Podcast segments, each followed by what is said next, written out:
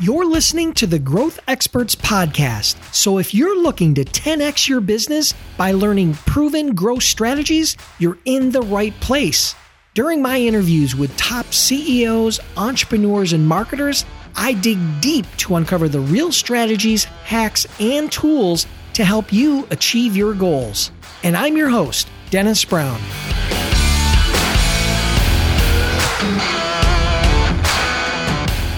Miss the last episode where Jason Swank shares three simple steps to growing an eight figure digital agency. Hey everyone, this week we're giving away a six month subscription to leadquizzes.com valued at $300. Lead Quizzes helps you create interactive lead generation quizzes to help you grow your email list. This is the same software I used to generate over 20,000 leads for my business in 2017. For a chance to win, subscribe to the podcast then take a snapshot or picture showing you're subscribed and text it to 716 218 8981 or email it to growthexperts at yahoo.com. Now let's get back to the show. Welcome back, everybody, and thank you for joining me today. Today we have another amazing guest. His name is Michael Giannoulis. I think I pronounced it right. So, Michael is you know, a serial entrepreneur who develops systems to help other entrepreneurs run multiple companies without having to be there. So this is going to be really interesting to me because I own multiple businesses. His companies are on track to do over 25 million in gross revenue in 2018. And he has also been on a popular ABC reality television show called Extreme Weight Loss, where he lost over 255 pounds. So that's probably an entire podcast of its own, but I'm sure we'll talk a little bit about that. So, welcome to the show, Mike. Hey, thank you so much. Glad to be here. And good job. You said my name right. So you win a prize. Giannoulis, right? Is that the per- yeah. correct? Oh, perfect. Very, perfect. Very good. Very awesome. Good. Awesome. Well, listen, welcome to the show. Thank you for joining me. We met through a mutual friend, Tom Schwab. So happy to have you on the show and learn a little bit more about what you're doing. But before we dive into the interview, I can't help but take a minute and talk a little bit about your reality TV show experience. I mean, you lost 255 pounds. I mean, that's like losing two people. Yeah, it's it's. I know. I I look back and I can't even believe that was me. But yeah, I mean, growing up my whole life, I was always pretty big. I was like the big kid in school. And then as I got older, I just got bigger and bigger, and just had a lot of uh, weight struggles. And I ended up being, I think I was, I think I was around the age 28 when I tried out for, for the show. I had heard about it, and out of I think they said over 10,000 people tried out, they picked eight people, and I was lucky enough to be one of those eight. And so I got to be on the show. I worked with a guy named Chris Powell, who's just an awesome guy. Him and his wife Heidi, they were just incredible throughout the whole experience. It was a year. It took a whole year of time. We did it from from home, so it wasn't like they go to a um, place or a ranch and get you know in there for three or four months. It was it was actually done from home. Um, we exercise five hours a day, sometimes six hours a day. We did that about six days per week. We only had off Sundays, and um, it was probably the most intense year of my life. And, and I started at 493 pounds.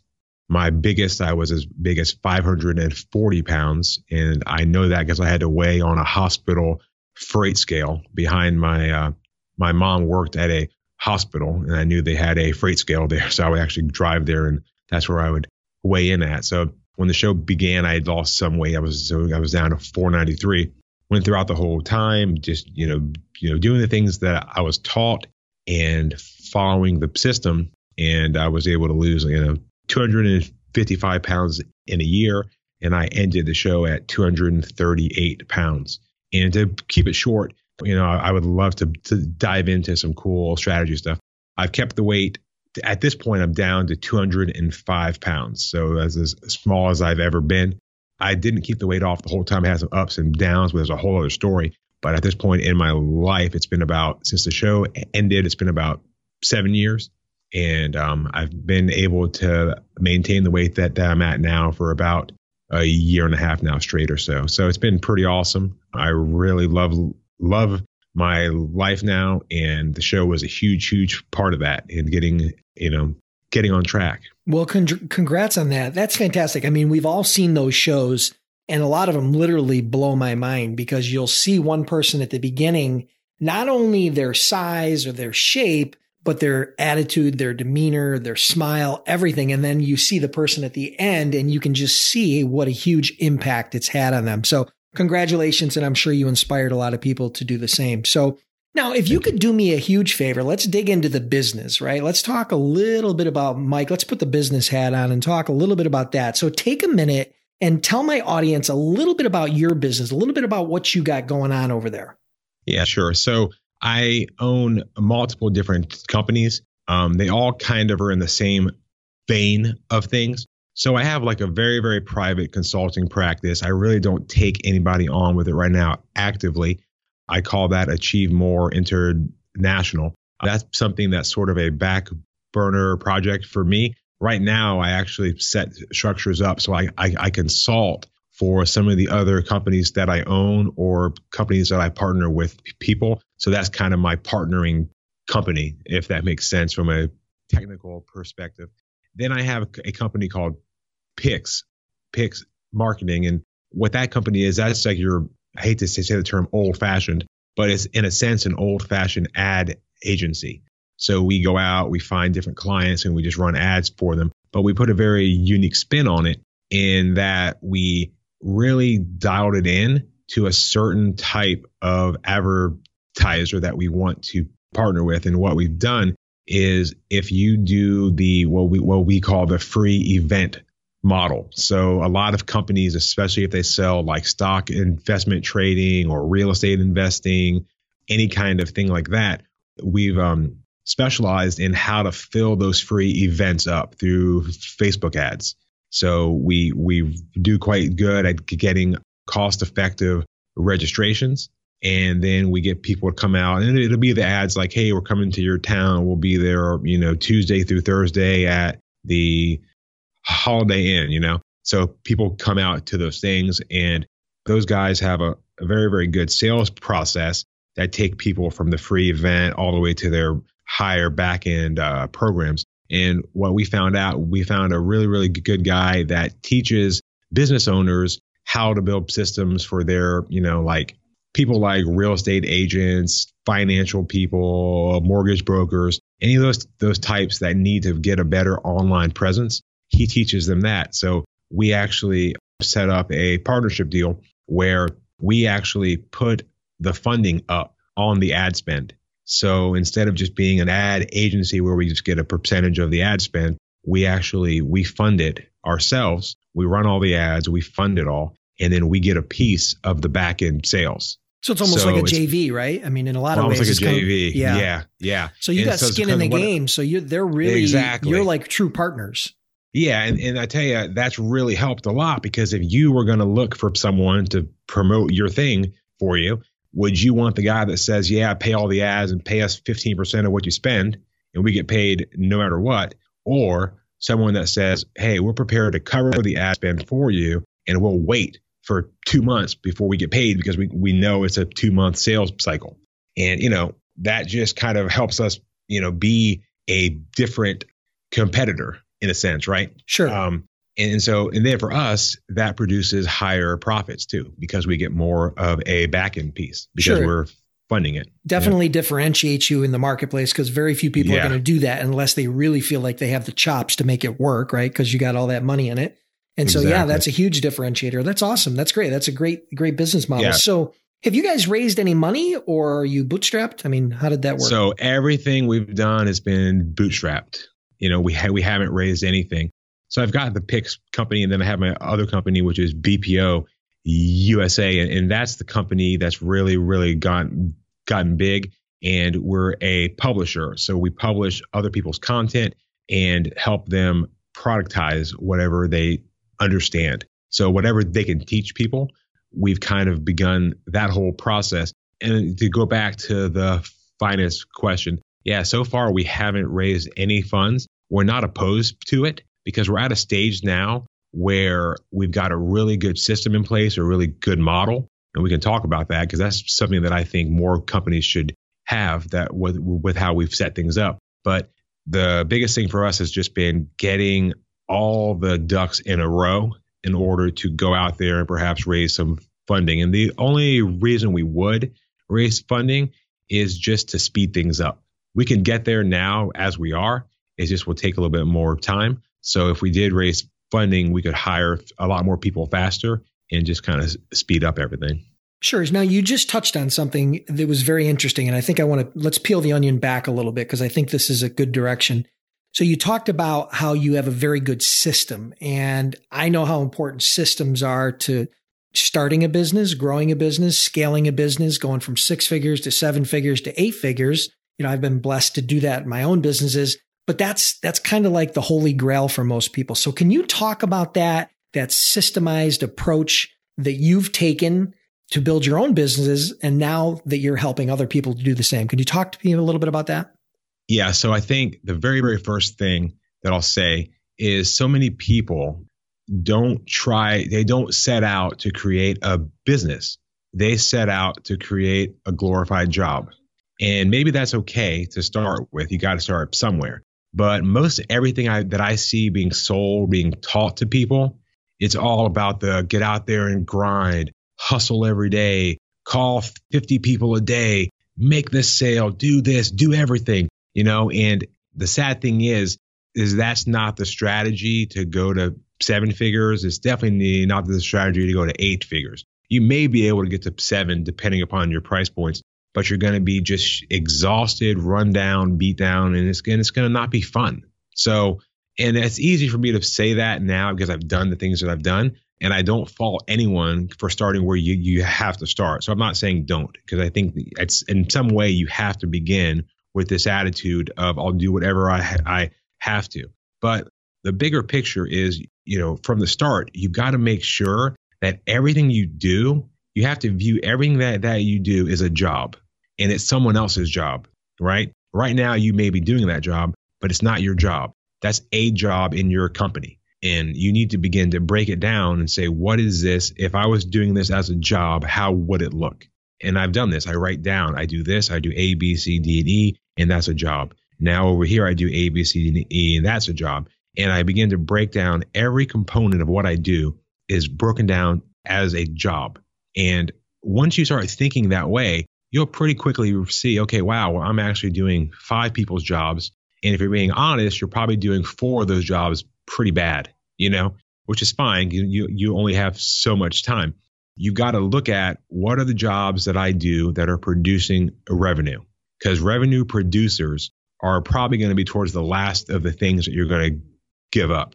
So there's kind of three categories, right? There's revenue producers, there's revenue savers, and then there's probably just kind of admin jobs that just kind of have to be done, but they don't necessarily affect revenue, like things like taxes and the financial side, right? Revenue savers would be things like customer service. So you can, you know, if you have a, a, faster response time, you can save some refunds, right? You know, those kind of things. where if your if your product fulfillment is extra good, people will be happier. It'll it'll not you won't get that bad review online, you know, like those kind of things. Those things can save you. You want to begin by by outsourcing or getting rid of the kind of you know revenue neutral jobs that can just be done by someone else easily, especially like getting a CPA, getting some kind of an admin assistant to dump those things on. And then you want to go up and say, okay, who, who can help me save revenues? I want to help with that. I want to find those people.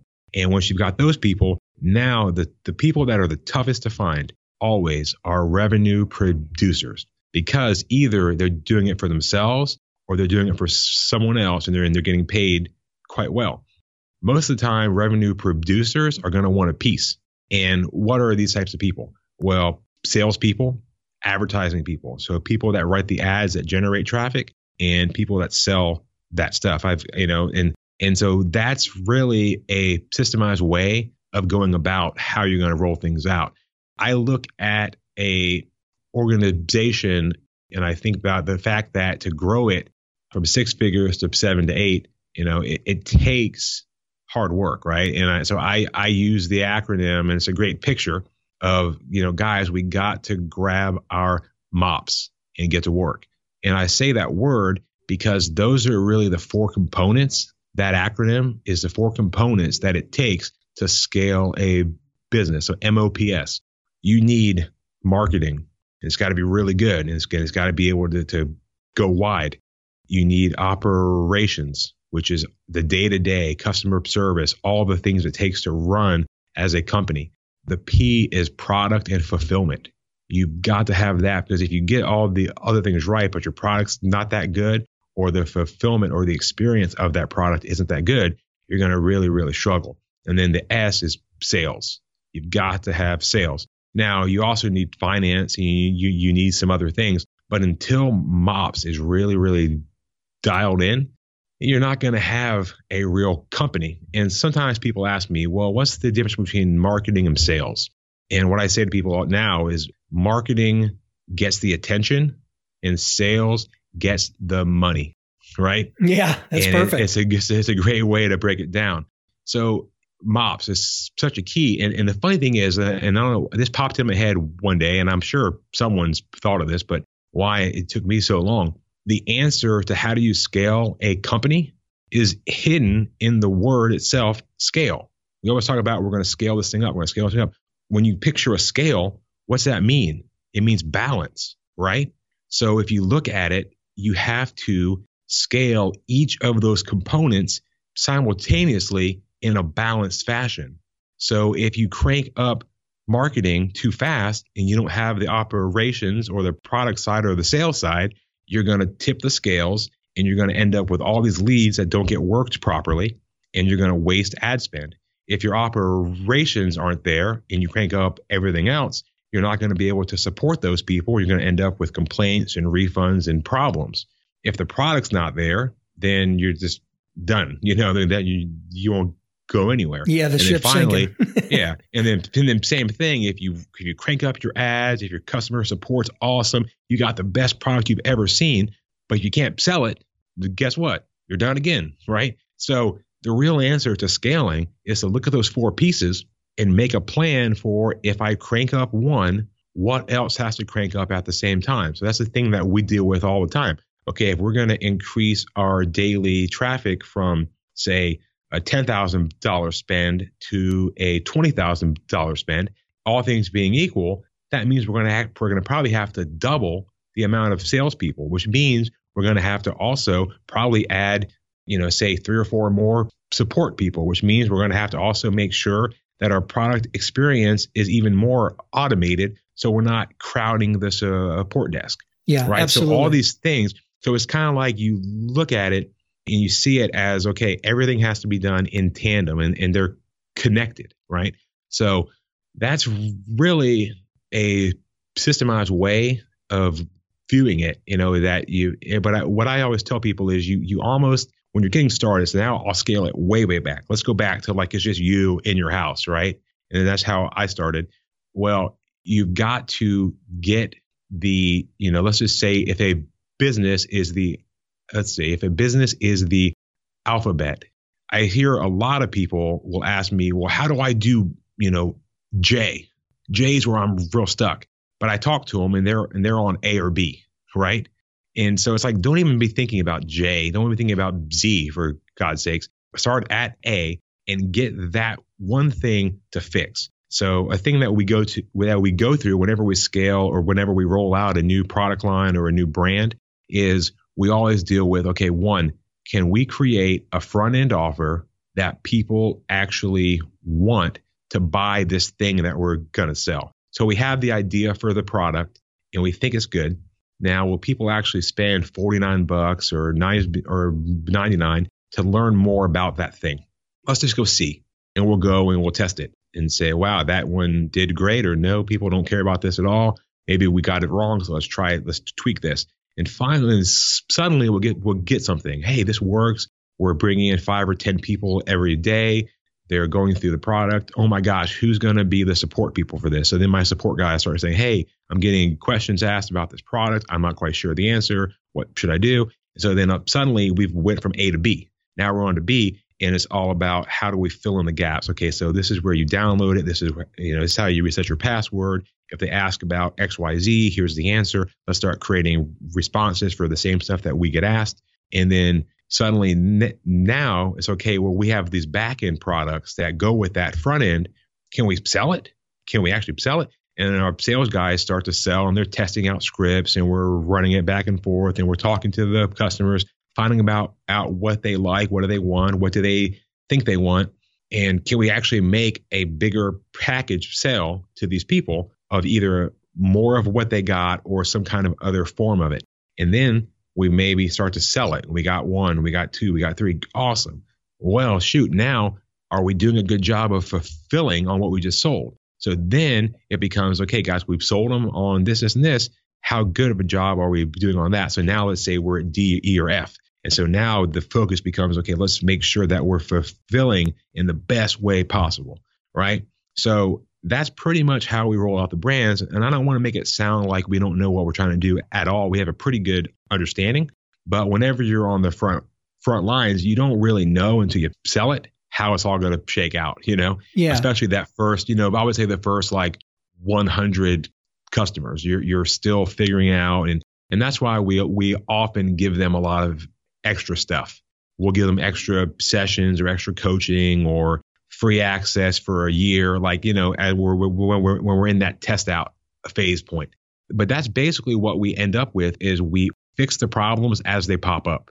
Yeah, absolutely. Know? And that's and that's the key to having a framework. What you just shared with me was your framework for going into any business, evaluating where they're at, finding their strengths, finding their weaknesses, and then rolling out that system in a very systematized approach that allows you to scale any product, any service up. Now, some offers are going to scale better than others. Some companies are going to be nine figure businesses.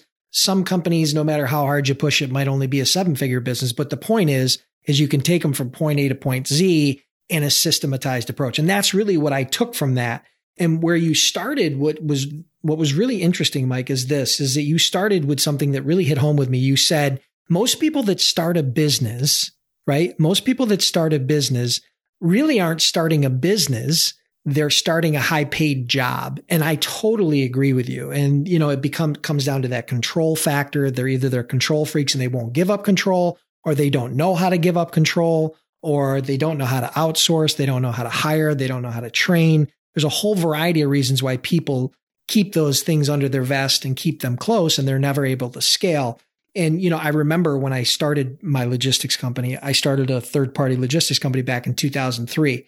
And I was coming off the heels of a dot com company that had unfortunately failed during the dot com bubble.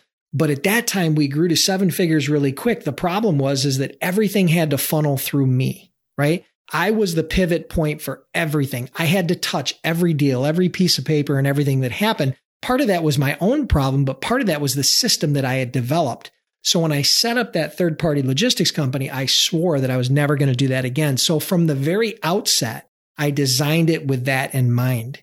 And so one of my things was is I did not I wanted to be able to sell that business in the future and what that meant is I did not want to control the revenue, right? I did not want to be the guy that controlled the revenue because when somebody comes in and and evaluates the value of your business, they look at, well, is the revenue going to go down when he leaves? Who controls the revenue? And so when I sold that company, we grew that company to over 80 million in sales. When I sold that company, I controlled zero of the revenue. Zero. I didn't That's have awesome. And so it was easy for me to step aside because I had built those systems and those people. So that really resonated with me. I thank you for for going into that process. I think that'd be very very helpful. There was a lot to unpack there, so people might have to rewind yeah. this a little bit, but yeah. that's okay. That's okay. I'm you you definitely over delivered there. So, quick question, share with me, you know, we've got a few more minutes here because you really took a big bite out of the apple there. But if you had to point out what's one of the biggest mistakes, say number 1, take 1 minute and talk about the biggest mistake that most entrepreneurs make when they're trying to scale up? Yeah, I honestly think the biggest mistake, and I mean, there's a bunch that pop in my head. I'm, I'm trying to pick just one, but I think the biggest thing is, and it kind of goes with what you just said, is what you have worth scaling. You know, so before you really scale, you need to really do a valuation of all the different pieces of your company and before you start scaling and spending more, you've got to make sure that you're at least covering the, you know, each of the four um, mops and that you're also, like you brought up, not putting yourself as a bottleneck. Because if you scale it's going to be almost like building yourself into a wall. And so you're just building this wall around yourself. And as you scale, you're building everything around you. And a lot of people will say, well, I don't build systems. I just do what I do. The reality is everyone builds systems. And so maybe your system is that you do everything. That's the system that you that you, you have. And if you scale with that, unfortunately, humans, for one, we don't we don't last forever. So it's not scalable and it's not repeatable. And two, we burn out. No matter how passionate you are, if you do something, if, if the weight of your entire company is on you, the more it grows, the more it, will um, weigh and the harder it'll get. So you want to make sure that you have something that you're bringing in the right people at the right time. And you do that by making sure that what you have is not contingent upon you doing everything. And I say that even to myself because I'm getting to the point now where I'm where I'm kind of like where you were. How do I get myself out of every revenue generator activity? Which is hard because that's kind of my specialty, right? So, but I've begun now to bring in more and more people on the ad side. We've got the whole sales side done. So it's it's it's all about you know I ask myself every day. I wake up and I say, how do I fire myself? Yep, absolutely. And that's myself? that's probably one of the most powerful questions you can ask. I'm glad you mentioned that. So really quick, one more question here, focusing in on more on your business itself. What's the number one strategy that you're using today to get new clients? Because I know it evolves over time. When you first start out versus kind of a middle market to a larger company, six figure, seven figure, eight figures. What's the number one strategy you use to get new clients for your business today, whether that be Pix or BPO or whatever framework yeah. you want to put around it? So basically, there's two. I guess in a first, I'll start off by saying with our company structure, we have two clients. So our one client type is basically what I would call our brand experts. Right. And these are the people that we sign deals with to sell their products, their services. Sometimes they already have stuff. Oftentimes they don't. They're just experts, and we meet with them and we build out different price point products, different coaching packages to go along with what they have.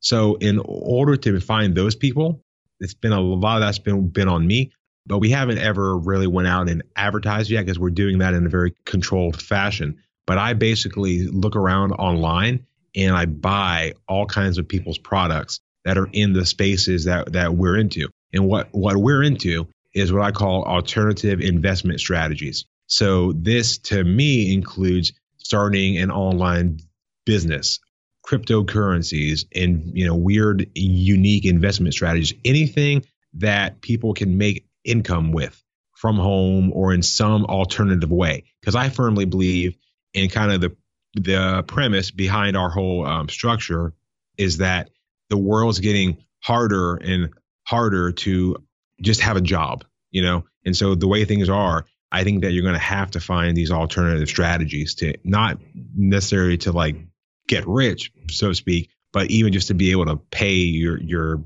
expenses. You know, that's why we see things like Uber and Airbnb and all these kind of things coming up. And I think it's only going to get way more extreme. So on that side, we do more of a personal approach. Like, hey, we found this guy. He has this course. We bought it. It, it seems cool. You want to talk to him. Or I get people re- that are referred to me, or I find stuff, I buy their stuff, I kind of see where they're at, and it has to make sense to be able to be scalable to a wide audience. That's why anything where people can make more income is a very, very broad audience.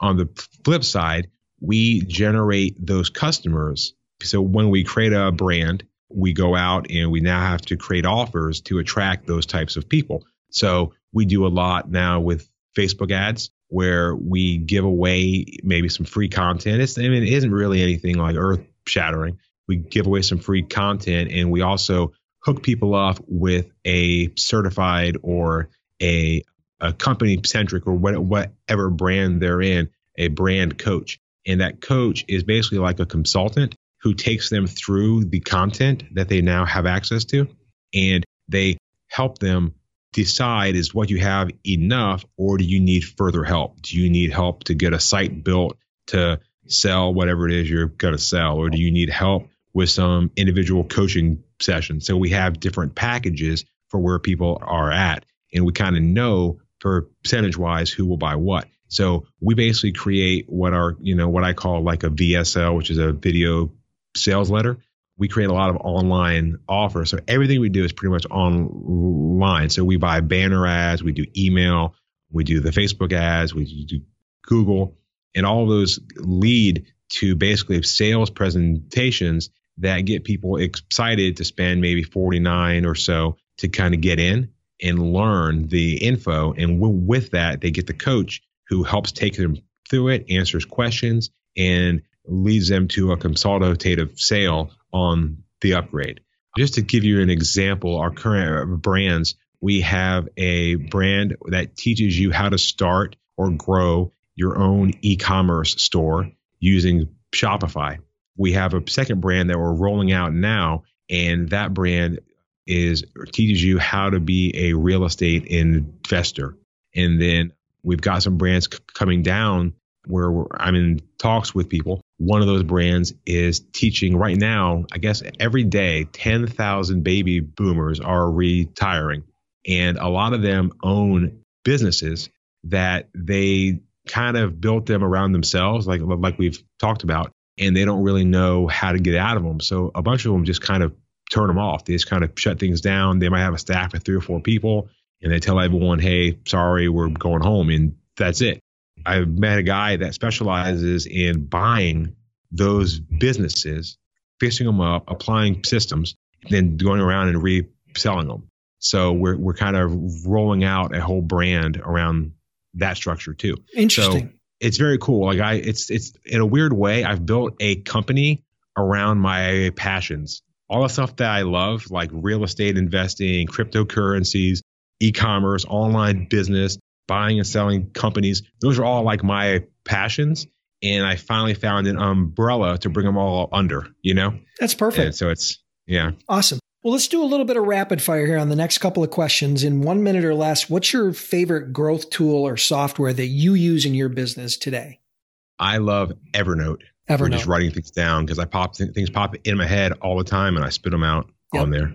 And what's one book that you would recommend to my audience? I think old classic book, Think and Grow Rich, but I think uh, everyone says that one probably. So um, if I could think of one more, I get the other book that I would like a lot for a sales perspective is a book called Think Bigly.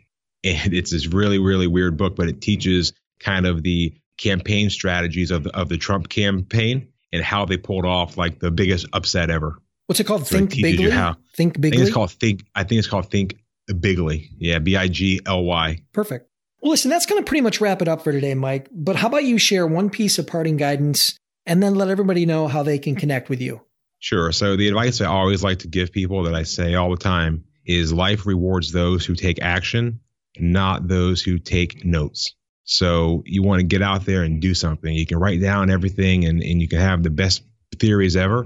But if you don't actually go take action, then you're really not going to achieve the success that you want, you know? So that's my advice. Life rewards those who take action, not those who take notes.